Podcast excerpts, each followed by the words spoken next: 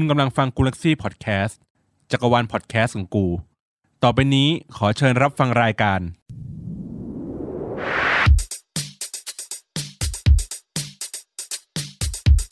อัปทูกูอัปทูเดต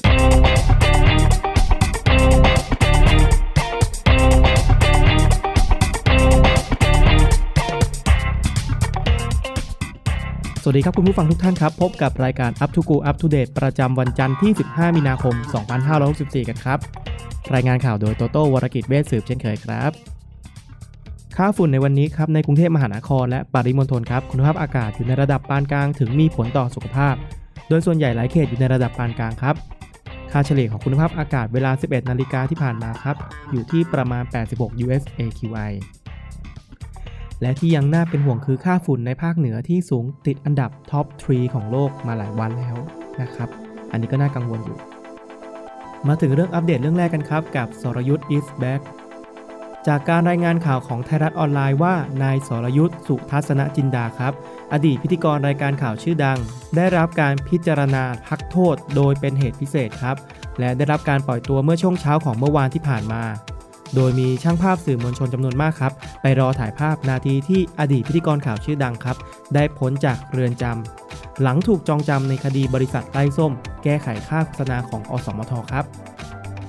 โดยนายสรยุทธ์ครับจะต้องติดกำไร EM เป็นระยะเวลา 14 เดือน คือตั้งแต่วันที่ 14 มีนาคม 2564 ครับ จนถึงวันที่ 20 พฤษภาคม 2565 ครับ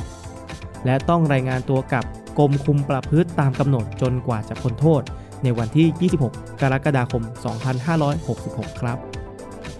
ซึ่งนายสรยุทธ์ครับจะกลับมาทำงานด้านข่าวตามเดิม และระบุว่า หากจัดรายการภายใต้กรอบจรรยาบรรณก็สามารถรายงานข่าวได้ปกติครับ สามารถอ่านข่าวการเมืองได้ แต่จะไปทำรายการเฉพาะทางการเมืองรายการใดรายการหนึ่ง หรือของพักการเมืองพักใดพักหนึ่งอย่างเงี้ยคงเป็นไปไม่ได้ครับ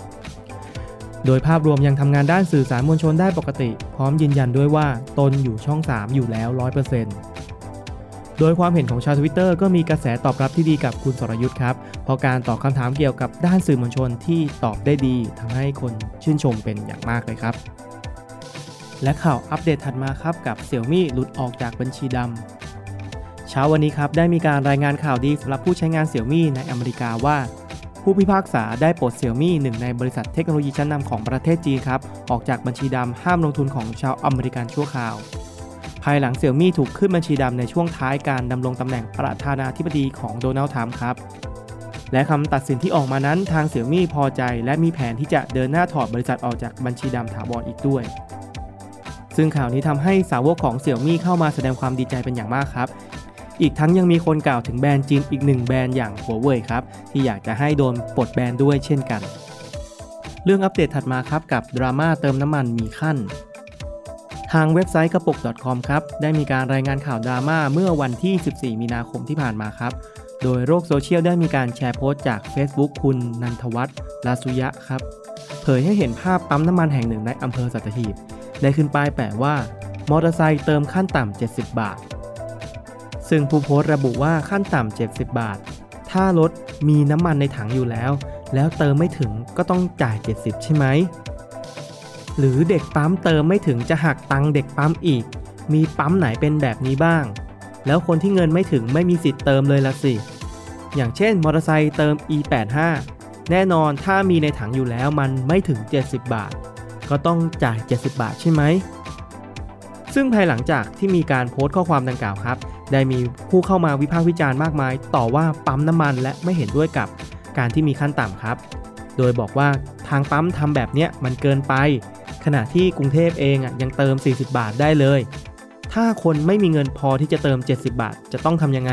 ก็ไม่ได้เติมอย่างนั้นหรอแล้วมาดูเทรนด์ Twitter ประจำวันที่ 15 มีนาคม 2564 กันครับ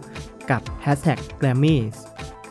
ผ่านไปแล้วครับกับการประกาศรางวัลเพลงที่ยิ่งใหญ่เป็นตำนานของอเมริกากับงานแกรมมี่ ที่เหล่าแฟนคลับต่างเข้ามาให้กำลังใจศิลปินของตัวเองกันในแฮชแท็กนี้ครับ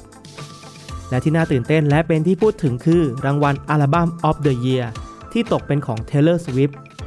ทำให้ Taylor Swift ครับได้ถูกบันทึกลงไปใน Guinness World Record ในฐานะผู้หญิงคนแรกและคนเดียวที่ได้รับรางวัล Grammy Album of the Year ถึง 3 ครั้ง นับตั้งแต่ครั้งแรกคืออัลบั้ม Fearless เมื่อปี 2010 และอัลบั้ม 1989 ในปี 2016 และล่าสุดครับอัลบั้ม Folk Raw ปี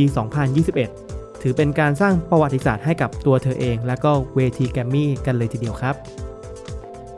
และแฮชแท็กต่อมาครับกับม33เรารักกันแฮชแท็กมาแรงในเช้าวันนี้ครับ มาแรงกันตั้งแต่เช้าตู่กันเลยทีเดียว กับการลงทะเบียนโครงการม33เรารักกัน ซึ่งเป็นโครงการเยียวยาโควิดแรงงาน ผู้ประกันตนตามมาตรา 33 ครับ ซึ่งเริ่มลงทะเบียนกันไปเมื่อเช้าวันนี้ครับ ในแฮชแท็กมีการสอนการลงทะเบียนสำหรับผู้ที่ไม่เคยใช้งานมาก่อน และปัญหาเดิมๆที่วนกลับมาอีกครั้งครับ มีหลายคนเข้ามาบ่นว่าลงทะเบียนไม่ได้ไม่สำเร็จ โดยบอกว่าให้ไปพัฒนาระบบเสียก่อนและหลังจากนั้นครับมีคนได้เข้ามาให้คำตอบจากการลงทะเบียนไม่สำเร็จว่า ได้ลองโทรไปที่ประกันสังคม 1506 และสอบถามไปทางประกันสังคมเรียบร้อยแล้ว ทางประกันสังคมครับได้แจ้งกลับมาว่า ทางธนาคารกรุงไทยกำลังดำเนินการรันเลขประชาชนของผู้ประกันตนอยู่ อาจจะยังไม่ถึงคิว ให้เราคอยตรวจสอบสิทธิ์อีกทีในวันพรุ่งนี้ หรือประมาณวันที่ 21 ถ้าวันที่ 21 ยังขึ้นแบบเดิม ให้ไปลงทบทวนสิทธิ์ใหม่อีกรอบหนึ่ง และช่วงหน้าพบกับหัวข้อสำคัญประจำวันจันทร์ที่ 15 มีนาคมกันครับ กับหัวข้อบทความสอนหญิง สักครู่เดียวครับ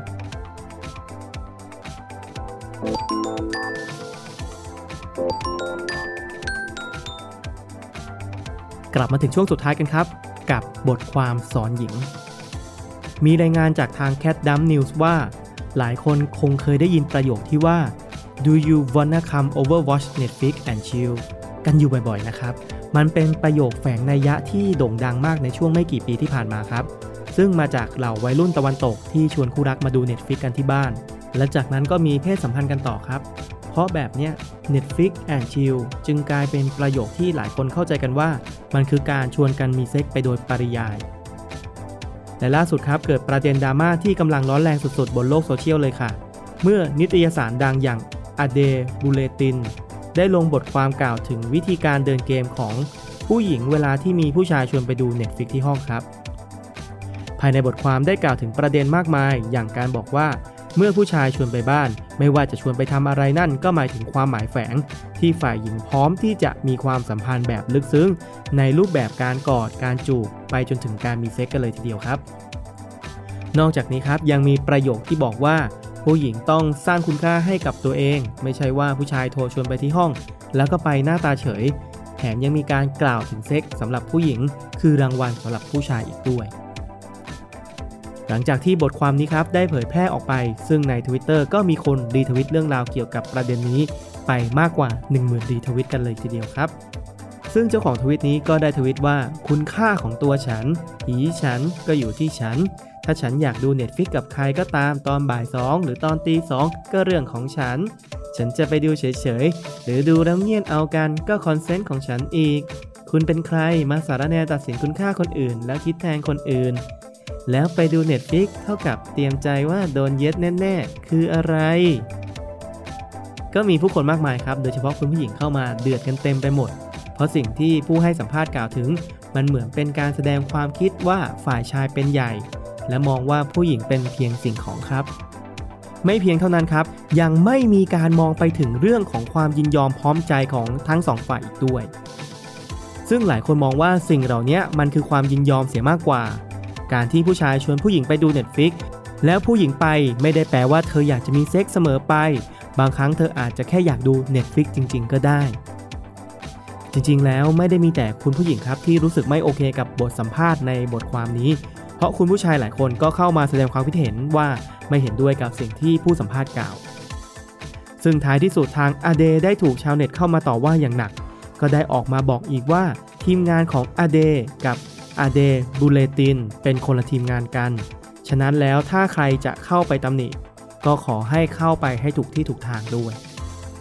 ก็หวังว่าจะได้รับประโยชน์จากการรับฟัง และเข้าใจข่าวสารที่เกิดขึ้นใน Twitter ของวันนี้ครับ ขอให้วันนี้ครับเป็นวันที่มีความสุขของทุกๆท่านครับ สวัสดีครับ